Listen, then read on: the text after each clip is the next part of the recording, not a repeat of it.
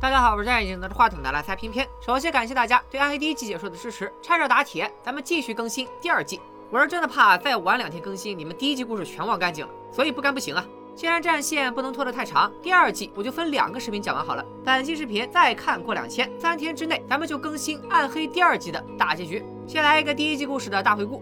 故事开始于二零一九年，在人杰地灵的温登小镇，有一个神秘的核电站，有一个能让人穿越的山洞，还有白王刘乾四大家族。这个小镇最近呢，老有孩子失踪，还出现了一具双眼烧焦的孩子尸体，那却跟任何一个失踪的孩子都对不上。第一男主是白家的小白，这天他突然发现，隔壁王家的熊孩子王小米竟然穿越到了一九八六年，后来长大以后呢，就成了自己的亲爹。其中引发的各种乱伦关系我就不细说了。后来观众们发现有三个时间旅行者在搞风搞雨，一号选手神父诺亚一直在忽悠刘家的爷爷辈儿刘叶儿。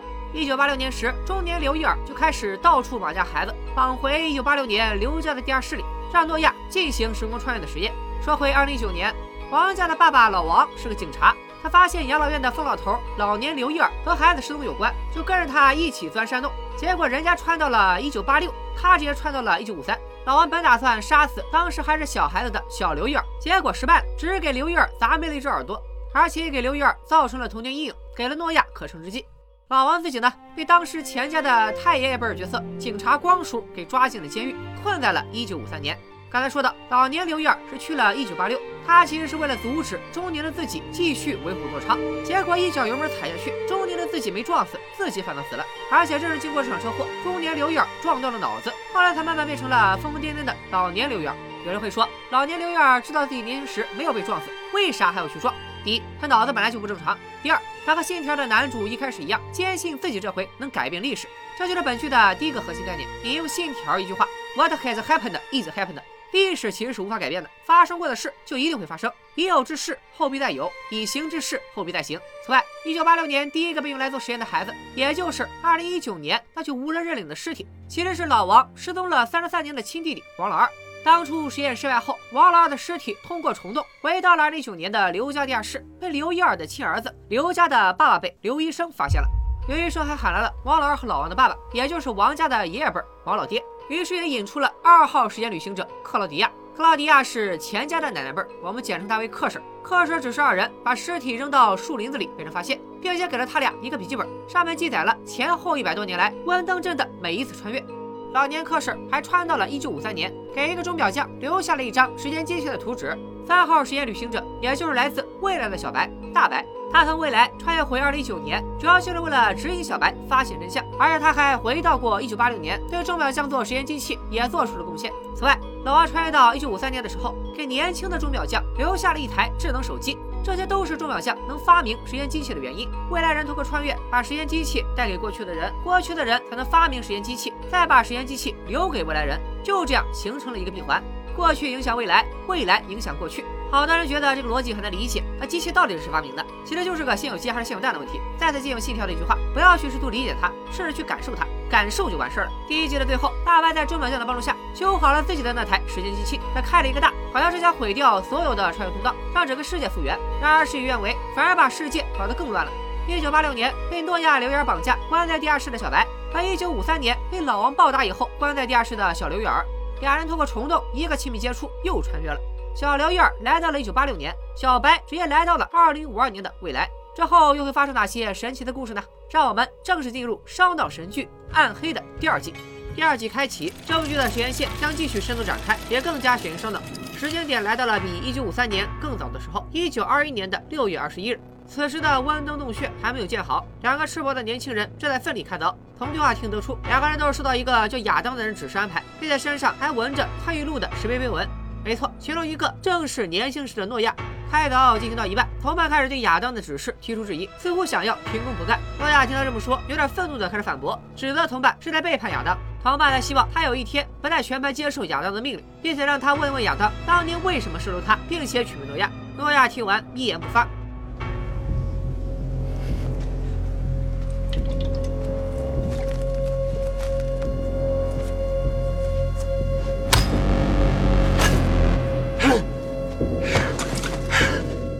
好家伙，人狠话不多，社会我们的哥。而且这个被杀的同伴大家也认一下脸，你们看他长得像谁？认出来的小伙伴也被剧透了，因为这个坑啊要留到第三集才能填。同时这里也告诉我们一个重要信息，诺亚并不是他这个阵营的终极 boss， 他的背后还有一个叫亚当的神秘人。而在这个时空里，中年的诺亚也同样存在。教堂里的中年诺亚正在反复对着青年诺亚洗脑，暗示他要相信亚当，服从亚当。镜头一转，另一个时空里的中年诺亚打开了时间记录本，上面记载着二零二零年六月二十七日，上个周期的开始。第二集的故事就在这样硬呃硬核的背景下展开了。小白醒了，刚刚硬核的展开都只是他的回忆。现在的他身处二零五三年，温登镇已经变成了一个被战火包围的废土世界，土地荒芜，房屋破烂，到处都插着十字架墓碑。钱家的爸爸辈压力山大，警察局的独眼警察，甚至还有小白心心念念的王家闺女王小花，这些人都已经葬在了墓碑下，死亡时间都是二零二零年六月二十七日。这里插一句，给大家解释一下时间线。因为这部剧的创作基本是遵从时间同步的原则，也就是说，虽然年份是不同的，但月份和日期基本是同步变动的。第二季的时间线相比第一季整体向后推进了半年多，第一季的主要时间线分别是一九五三年、一九八六年、二零一九年、二零五二年的十一月，所以第二季的时间线就是在一九五四年、一九八七年、二零二零年、二零五三年的六月，再加上第二季新展开的一九二一年六月，一共五个时间线。二零五三年的刘家地堡里，挂着小镇上白流亡前自家人的照片。一个箱子里放满了录音带，小白打开一放，是克什的声音。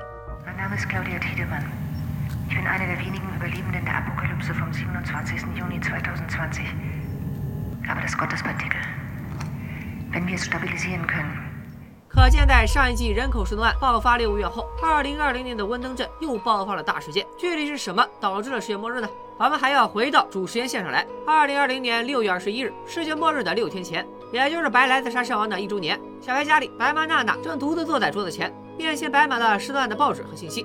她现在的情况是真正的孤立无援，老公白来自杀了，儿子小白失踪了，连情人老王也失踪了。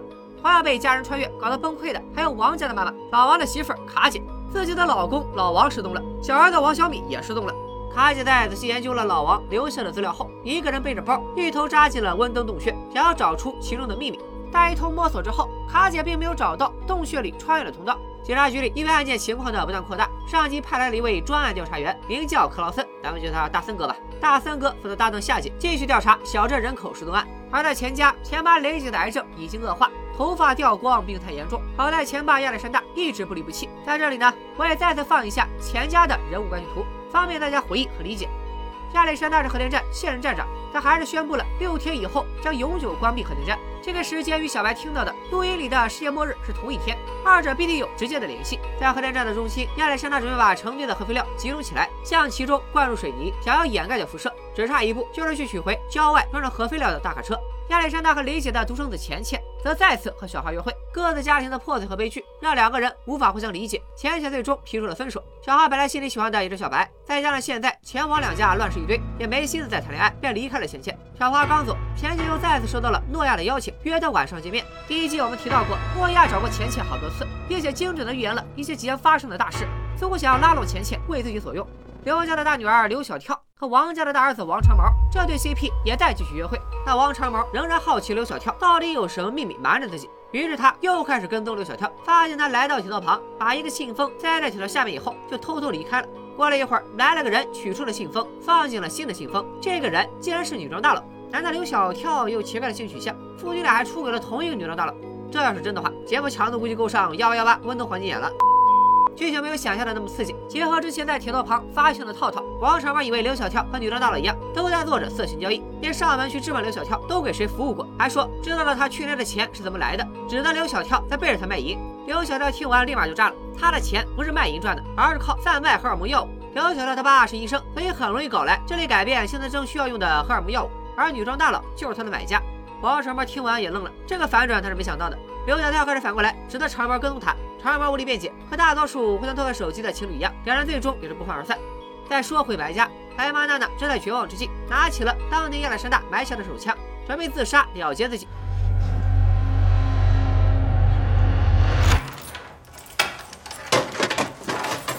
关键时刻，有人用钥匙开门走了进来，不是别人，正是大白。如今的大白这副面孔穿越回来认亲，娜娜当然不会相信。大白一口气说出了很多只有家里人才知道的生活细节，并告诉娜娜自己就是他的儿子小白，只不过进化到了中年形态。娜娜难以理解，但还是勉强接受了眼前的事实。大白在娜娜面前掏出了实验机器，告诉她这个机器可以以三十三年为单位实现向过去和未来的穿越，并决定亲自将爸爸的故事展示给她看。大白带着娜娜来到了温东洞穴，开启了实验机器。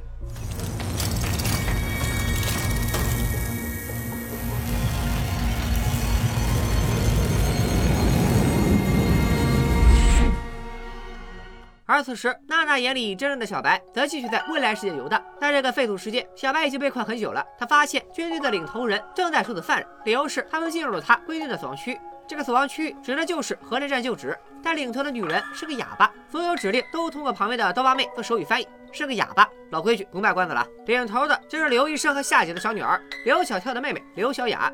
此时的刘小雅除了是军事领袖，也是精神领袖。她给士兵们宣传着神迹降临、预言成真之类的话，还念叨着世界既是如此创造而成。这个刘小雅第一季天天被姐姐扇耳光，第二季直接扛枪硬刚核战战争，果然是闷声才能干大事。至于刘小雅是怎么硬核起来的，还得回过头来看她当年小时候的故事。二零二零年，刘小雅发现了妈妈夏姐留着很多夏姐的祖父，也就是自己曾祖父的资料，而夏姐的祖父也是老熟人钟表匠。哎，是不是奇怪的族谱又连上了？这就解释了刘小雅为什么后来这么狠，真是找到祖传源代码了。但二零二零年的刘小雅还没掌握太多，她只发现了一件事：在曾祖父的资料里加了一张照片，看起来是一个组织的合影，而其中就有诺亚。刘小雅立即向爸爸刘医生指出，这个人就是诺亚，就是当初在森林里给她怀表的人。刘医生听刘小雅说她认出了诺亚，立即找回夏姐，但夏姐也是真的不认识这帮人。唯一的信息只有照片背面的一句话：一九二一年一月八日，世界既是如此创造而成。照片正面 C 位坐着一个面部全毁的男人，他就是亚当。在过去的世界里，亚当在背后操纵着一切，诺亚去到前线等事也都是他指示的。他还命令诺亚把实验本丢失的结找回来。亚当说：“世界末日必须发生，一切都按照既定的来。”他认为，想让一片树林长出新叶的方法，就是要先将它烧毁。和刘小雅一样，王小花兄妹也开始发现了秘密。他们找到了父母反复翻阅的资料，开始初步接触山洞的信息。钱姐则快他们一步，当天晚上就按照诺亚的要求来到了山洞口，最终被引进了山洞。当晚，最后来找女装大佬的人是亚历山大在警局的卧底独眼，但独眼可不是来光顾女装大佬的生意，他是要来取走一直被女装大佬看管的核废料车，完成亚历山大要将核废料封存的计划。但奇怪的是，两人临别前，独眼竟然嘱咐女装大佬再给妈妈打个电话。这俩人难不成是兄弟？呃，兄妹？在另一个时间线里，剧情也同步推进了半年多。一九八七年六月二十二日，在这个时空里的王小米，在大智的帮助和影响下，已经开始慢慢尝试着去适应这个时代的生活。进入学校开始上学，虽然还是受到了排挤和孤立，但也慢慢接受了现实，也接受了大智的照顾。再来看钱家，我们补一下刚才的人物关系图，加上八六年的钱家太爷爷一辈光野，老年光野患了癌症，却没有告诉女儿克劳迪亚。他现在心里想的只有一件事：查案。当初调查雷雨尔时，他为什么要绕远走国道，而不是走森林小路，成了光爷心里一直的结。他再次找到刘玉儿，问他这个问题。而刘玉儿此时被老年的自己用车猛撞过一次，车祸之后，刘玉儿的精神已经逐渐不正常。面对官员的提问，刘玉儿什么都说不清楚，只说着那个戴石头的男人自称可以改变一切。戴石头的男人显然说的是老王，但这已经是三十多年前的事了。另外，刘玉儿还提到了一个名字——白恶魔。他说拿石头的男人无法改变一切，即使白恶魔也无法改变一切。而至于谁是白恶魔，此刻的光野还听不懂。不过和刘玉儿的对话倒是让他想起了一个人，那就是三十多年前他抓不到的老王。光野打电话给关押老王的精神病医院，并自己去医院探望老王。此时的老王已经变成了老老王，头发花白，眼神涣散，大老远穿越回来，刚落地就被控住，一关三十多年。老王这也算是活体穿越了。老王见到光一来，一点也不意外，再次念出了他当年念的歌词：“我唯一的目标就是夺走很多生命，杀的越多，我越痛快。”老王见光野还是听不懂这些歌词，就知道光野在穿越这件事上仍然还是个铁憨憨，之后也不再搭理光野，问啥都是谜语人，说是让光野一头雾水的话。Eben das, was er verdient。有人会问，老王为什么不跟光野直说呢？你想想，他现在都能被关进精神病院了，肯定一定把时空穿越的事都不知道说了多少遍了，说一次就被当成精神病打一顿，再说一次再打一顿，这谁受得了？所以现在的老老王已经全程闭嘴了，只等着光爷发现问题再来找他。另一头，光爷的女儿克婶照例在核电站忙碌着工作，一位不速之客登门拜访，竟然是老年的克婶，而且老年克婶直接摊牌了，说自己就是老了以后的对方。并且他还告诉中年克婶，现在抱着的这只名叫酱酱的狗，就是当年他亲手送进温登洞穴的穿越门，并让狗成功穿越的。这回知道为什么一只狗能推开铁门了吧？和这个剧里所有摊牌的剧情一样，老年克史把核电站里的大小细节跟中年克史说了个遍，轻车熟路，几句话就让中年克史不得不信。老年克史把中年克史带到了山洞，给他详细讲起了穿越的技术要领，留给他一份地图，并告诉他五天后一切将重新开始，但他一定要阻止亚当。中年克史还不知道亚当是谁，穿越的事也听得似懂非懂。最后的时刻，老年克史告诉中年克史，他和雷姐相处的时间不多了，但如果计划一切顺利的话，雷姐最后就能活下来。话刚说完，老年克劳迪亚启动了时间机器，瞬间在时空里消失，徒留中年克史一个人在洞穴里凌乱。此时克史的女儿雷姐还没有得癌症，年轻的她正在和亚历山大谈恋爱。不得不说，女生一开始谈恋爱那真是自带美颜。去年雷姐第二季的颜值再攀高峰，和亚历山大的感情也正在最亲密的热恋期。可是无奈朱颜辞镜花辞树，时空一转，在二零二零年，中年的雷姐已经被病魔折磨得不成样子。不仅如此，由于她是当年最后一个见到王老二的人，她还要接受大三哥和夏姐的调查。大三哥问起了她和亚历山大的恋爱细节，亚历山大是小镇上的外来人，并且结婚之后改随了妻姓，这让大三哥有些怀疑。雷姐没有正面回答关于亚历山大的问题，而主动交代了去年的时候大白曾经入住酒店的事。她拿出了大白留下的关于时空旅行的神秘资料，还告诉大三哥大白曾经让他寄东西给小白。这些资料大三哥看着陌生，同行的夏姐可看着眼熟，这不就是祖父钟表匠留下的东西吗？夏姐越看越慌张，话还没说完就找借口离开了。她打电话把信息同步给了刘医生，她也明白了这个在雷姐这里住店的神秘人和小白一定与自己的祖父以及穿越的事有联系。花开十八朵，各表一枝。时间迅速往后推进，让我们再来看看二零五三年的时空。此时，未来世界的小白不顾中年留下的禁令，偷偷闯进了禁地，也就是废旧核电站。当年被克劳迪亚焊死的门已经打开，而在门里，小白竟然发现了一团扭曲旋转的黑色球体。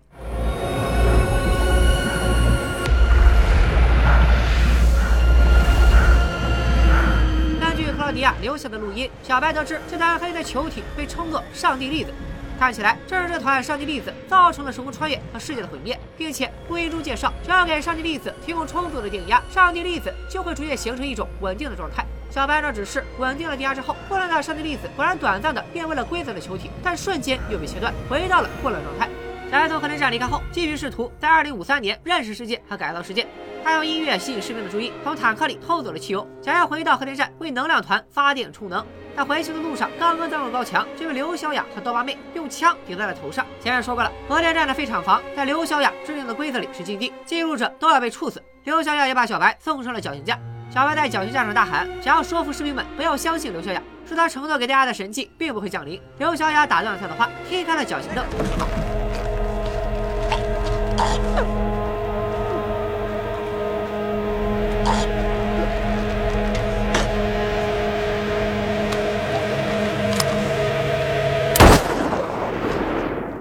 小白当然没那么容易死，不仅不死，还收获了新队友。Warum hat sie dich nicht getötet? 傻妹妹，因为我是主角。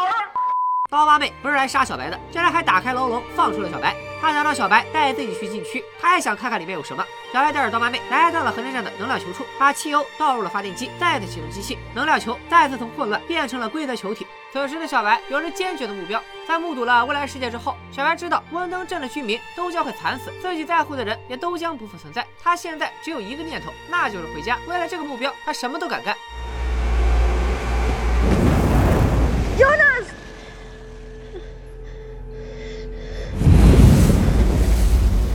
之后的他到底会穿越到哪个时空呢？这个我们先按下不表。在上一集结尾的时空碰撞中，小白来到了未来世界，而和小白发生时空碰撞的童年刘月儿，则往后穿越了三十三年，来到了一九八六年。在一九八七年的六月二十三日，也就是童年刘月儿穿越半年以后，在这半年的时间里，受过严重创伤的小刘月儿一直和诺亚在一起，被诺亚照顾，还被诺亚用宗教影响，所以刘月儿此时坚定地站在了诺亚这边，心甘情愿地听从诺亚的所有安排。诺亚的实验机器经过了这大半年以及好几个孩子的实验，终于功能完善。诺亚将小刘月儿再次送回了三十三年前的一九五四年六月二十三日。感觉红发小新王老二这些孩子全都成了送刘月儿回家的炮灰。同样，经过了半年的时间，五十年代这条故事线也有了不少进展。光叔的妻子多多和老王的奶奶红婶已经从暧昧过渡到了实质性关系，彻底的大局已定。两人亲热时还不小心被童年的克劳迪亚撞见，心说人的下面有啥好东西，妈妈哈一玩的这么开心。克劳迪亚叫了童年时的王老爹，也就是王建国，来到小树林，他算是继承了家族的狠人传统，直接要求建国给自己解惑。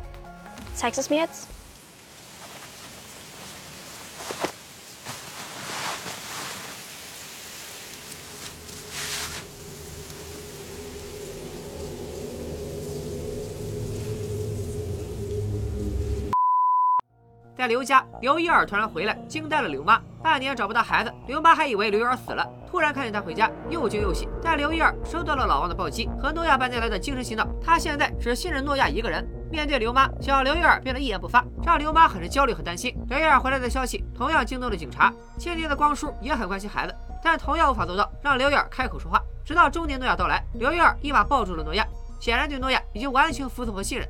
而红婶在和多多亲热之后，则离开了家，神神秘秘的来到了刘家地下室，在那里等着他的竟然是老年克劳迪亚。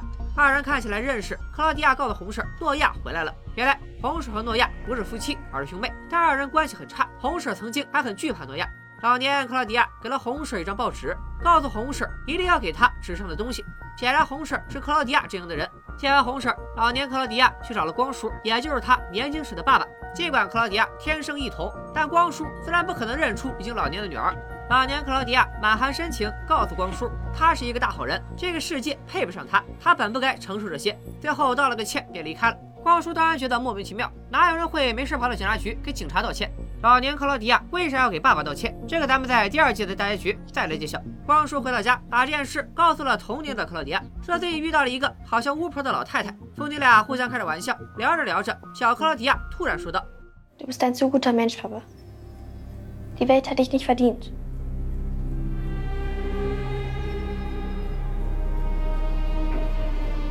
这句话让光叔充满了疑惑，但他肯定会想到，刚刚来过的神秘老太太和自己的女儿就是同一个人。和老年克劳迪亚分开的红婶在教堂里和诺亚相见了。红婶告诉诺亚，他想找的实验本最后几页，他知道在哪。前面我们说过，记录关灯时空的时间本，诺亚一直拿在手上，看起来是对他来说很重要的东西。此时，从他和红婶的对话中也能看出，诺亚一直在寻找实验本最后缺失的几页。但红婶告诉诺亚，想要他说出来也是有条件的，那就是让诺亚去告诉亚当，他才回到亚当的阵营。这几页实验笔记算让他谢罪。谢什么罪？红婶这一系列操作又是什么意思呢？他到底是克婶阵营的人，还是亚当阵营的人？这里我们先按下不表。时间来到一九八七年。中年克婶听完老年克婶的指示之后，从地里挖出来老年克婶埋下的手动机器，同时也开始试着关心起女儿雷姐。但长久以来母亲的冷落，她在学校被孤立的状况，已经让雷姐曾经几度想到自杀。如今她身边有了亚历山大，精神状态开始逐渐恢复，母亲就在此刻突然对自己关心，这让雷姐很不适应。但克婶也没有办法，她只能把她现在能做的事尽量做好。雷姐走后，克婶回忆起了老年克婶给她讲的时空理论，这让她想起了刘一二曾经送过自己一本书，就是钟表匠写的《时间旅行》。于是她拿着书先去找了刘一二。哎，刘一二实名工具人，女生主动上门找你，一定是你有用处了。刘一二提到了诺亚，还告诉克劳迪亚不要相信他。克劳迪亚当然觉得莫名其妙，现在的他还根本不认识诺亚。之后他又直接找到了钟表匠本人，钟表匠早就知道他要来，也知道他要拿书来问他，因为这都是一个又一个从未来回来找他的人告诉他的。在钟表匠眼里，时间已经形成了一个闭环，过去影响未来，未来影响过去，根本没有起点。就像克婶手里的书，如果不是穿越者带回了这本书给他，他就根本写不出这本书，但如果他写不出，穿越者就没法带回来。理论上来讲，时间旅行根本就不存在真正的作者，没想明白这个世界观的同学可以按个暂停理解一下。钟表匠也再次把这样的闭环逻辑讲给了刚刚开始思考时空穿越的克婶。克婶的家里，老年的光爷终于发现了自己三十四年前逮捕的那个人话里的奥秘，因为老王反复念叨的那几句话，其实是去年一九八六年才发行的专辑里的歌词。于是光爷再次找到了精神病院里的老老王。这次老王开始跟光爷聊天了，一张口就把光爷整蒙圈了。老王告诉他自己就是老王，那个你半年前以强奸罪名抓过的王家大儿子。光爷想起了去年有一个孩子找到他，自称父亲叫老王，没错，就是王小米。光爷可算是想起来了，光爷找到了大志，想见一见已经被他收养的王小米。但大志显然不想让光爷打破现在平静的生活，拒绝了光爷的请求，只给了光爷一张王小米的照片。光爷把照片带回精神病院给老王看，老王当场就炸毛了。直到光爷早就知道这件事，为什么不跟自己说？不是，不是，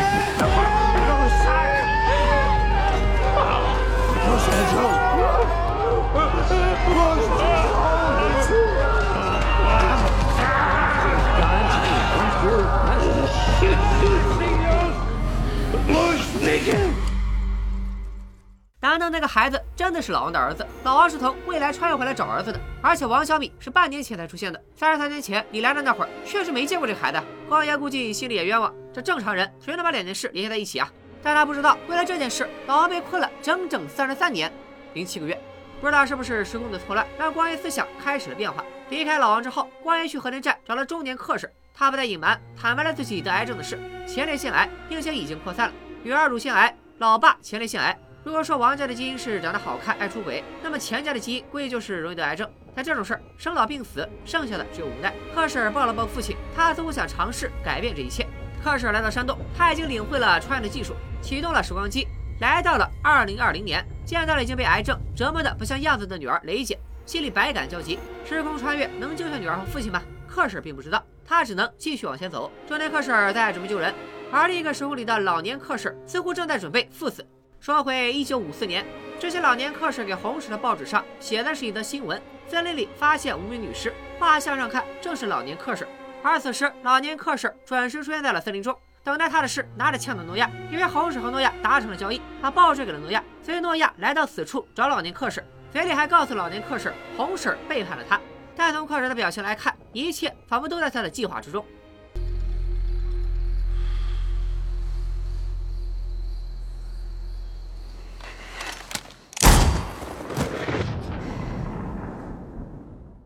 就这一枪打死了克什，拿走了他身上的时间本后几页。但看完以后的诺亚满脸惊恐，直呼不可能，还喊着夏姐的名字夏洛特。当亚当向诺亚问起老年克什身上有没有时间本最后几页时，诺亚却摇摇头否认了。这是剧里诺亚第一次欺骗亚当，看来他当初通过刘小雅给夏姐送怀表的伏笔即将要揭开了。在另一边，小白进入能量球，居然穿越回了一九二一年。从二零五三一下干回一九二一，小白正反两遍极限操作，就是回不到中间，你说气不气？在一九二一年，小白遇到了年轻时的诺亚，看着诺亚房间里放的退忆录，写了那句“世界既是如此创造而成”。这句话小白听二零五三年的刘小雅说过，小白知道他来的地方不简单。小白身上的伤还没好，就赶紧跑到了温登洞穴，想看看能不能再次穿越回家。就在他在洞穴摸索的时候，我们再来看看现在的主时间线，二零二零年六月二十四日，距离世界末日仅剩三天。小花也回忆起了和小白的过往，痛苦万分。她去找哥哥长毛商量对策。刘家父母也两天没回家了。刘小跳和刘小雅姐妹也来到了王家。刘小跳和王长毛再次相见，上次的吵架之后，两人依然没有和好。小跳为自己的行为主动道了个歉，但仍然表示不能原谅长毛。懂这种感觉吧？就是虽然我有错，但你也有错，我的错我道歉，你的错我不原谅。行，刘小跳拎得很轻。四个孩子先放下儿女私情的小事，聊起了大人们最近为何如此怪异，并开始想应对方法。长毛提议一起去洞穴一探究竟，另外三个人便随着长毛一起来到了山洞口。刘小雅表示有些担心，毕竟已经有好几个孩子在这里失踪了，但最后还是跟着进去了。四个孩子在山洞里不断探索，听到了有人走路的声音。难道一九二一年的小白穿越成功，又回到了主时间线二零二零年吗？很可惜，并没有。来人竟然是钱钱。小花和长毛一把抓住了钱钱，质问他为什么会在这里，他和孩子们的失踪有什么关系。没想到钱钱手里竟然有一台时光机器，显然是诺亚给他的，但几个孩子完全不认识时光机器，也不知道怎么用，只能把钱钱扔在这里并带走了时间机器。而穿越到这个时空的中年克什，在偷偷看了一眼女儿之后，来到了他最熟悉的核电站，提出要找他自己前克劳迪亚，但门卫却告诉他，现在负责核电站的是钱家的亚历山大。这让克什十分震惊，他没想到这个当初售楼的外地年轻人，在未来竟然会执掌核电站，而且居然也跟自己姓了钱。此时的亚历山大正在接受独眼和大森哥的调查，大森哥揪着亚历山大改亲姓的事不放，并且问出了亚历山大以前姓科勒，只是因为敬重雷姐家为小镇做出的贡献，所以才姓了钱。实际原因我们都知道啊，他是为了掩盖自己的真实名字，科勒也只是个假名。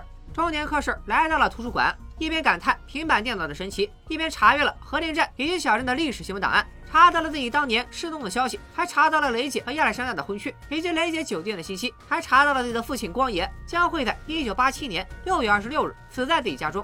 总之就是在时空观上重看了一遍小白说大片，彻底补了一下剧情。夏姐继续研究着祖父留给她的时空资料，这时她接到了娜娜打来的电话。原来大白的出现让娜娜越来越不舒服，大白已经带着她回了一趟一九八七年，证明了时空穿越的存在。大白发现了娜娜的枪和藏起来的亚历山大的身份信息，还质问娜娜到底在勒索谁。娜娜只好向夏姐求助，夏姐到了之后一眼就猜到了大白就是雷姐说的当初到酒店的神秘人，她拿出了刘小雅发现的照片，问大白照片里的人都是谁。大白指出了诺亚，还说到了他是组织的一员，而这个组织叫做西蒙多，是由时空旅行者组成的一个组织。三个人来到刘家地下室，刘医生也在，几个人把时空穿越的事摊开告诉了娜娜，还把时空本递给了娜娜看。娜娜说这些真相必须让卡姐也知道，她让老公和儿子找了大半年了，于是夏姐开车把老王媳妇卡姐也叫了过来。卡姐和娜娜在刘家地下室再次碰面，一切恩怨情仇在时空旅行和亲人失踪面前都被暂时搁置了。几个人一同开始研究起了时空穿越。变形的大白和诡异的时空观同样震撼了卡姐。Ihr Sohn und dein Enkel.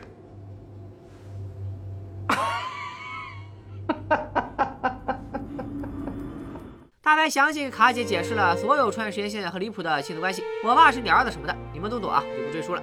但卡姐表示真的假的，我不信。也不怪卡姐，这玩意儿搁谁都不信。卡姐回去查了学校的档案，前面说过，卡姐是学校的校长，能查学校档案合情合理。让卡姐没想到的是，在八十年代的毕业照里，真的发现了自己的儿子王小米。这次不信也得信了，卡姐只能蹲在地上痛哭。留在刘家电视的四个人继续想对策。大白告诉大家，自己之所以回来，是因为亚当说时空有一个漏洞，亚当就是西蒙多组织的领袖，漏洞就在三天后的世界末日。而大白的目的就是要阻止他。二零二零年的大白正在试图阻止世界末日的发生。那一九二一年的小白呢？他不是进了梦中洞穴吗？只见小白打开铁门，却发现此时的时空洞穴根本没有挖通，他彻底没有办法回去了。看过前面剧情的咱们都知道，山洞其实只连接着二零二零年、一九八七年、一九五四年这三个年代，想要其他时间点就得借助其他的穿越方式，比如时光机器和上帝粒子开启的虫洞。小白走出山洞时，青年诺亚正在等着他。青年诺亚似乎一点也不意外小白会来这里，而之前告诉小白还要过三十二年左右山洞才会打开。诺亚把小白带到了一个教堂，在这里还有中年诺亚，中年诺亚在教堂里为小白打开了一扇门，把小白带到了时空旅人组织西蒙多的总部。在那里等着他的正是组织的领袖亚当。小白面对这个全脸毁容的男人似乎有点害怕，亚当则淡定地告诉他，人不可以毫发无伤的穿越，说着拉下了自己的领子，露出了一道被绳索勒过的伤疤。小白瞪大了双眼，因为这道伤疤小白身上也有。Das kann nicht sein.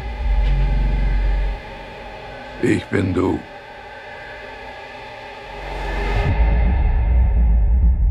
暗黑第二季的前四集内容就在小白面对亚当的震撼中结束了，时间线也向前和向后分别拓展了一大步。一九二一年和二零五三年的故事正在逐步展开。如果说第一季已经足够复杂烧脑，那么和第二季相比，第一季最多也就算个前传介绍。我们上一季还以为诺亚是代表着一个阵营的 boss， 但没想到它上面还有一个更神秘的组织西蒙多，这个组织的领导人名叫亚当，他就是未来的小白本白。如果他说的是真的，小白变成大白我们可以理解，那大白变成这个亚当似乎差的有点多啊。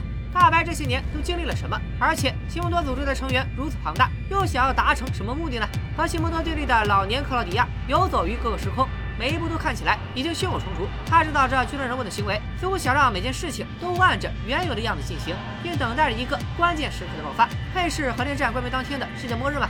孩子们这边，小白已经抢先一步，在多个时空间流浪，见识了他的匪夷所思的时空观。当初他是为了找回自己的爸爸，还进入时间洞穴，但现在别说爸爸了，连自己回家都费劲。小花这里，几个孩子虽然相比小白有些滞后，但也已经开始了摸索时空的门道。为了自己的家人和爱人，他们又会做出什么呢？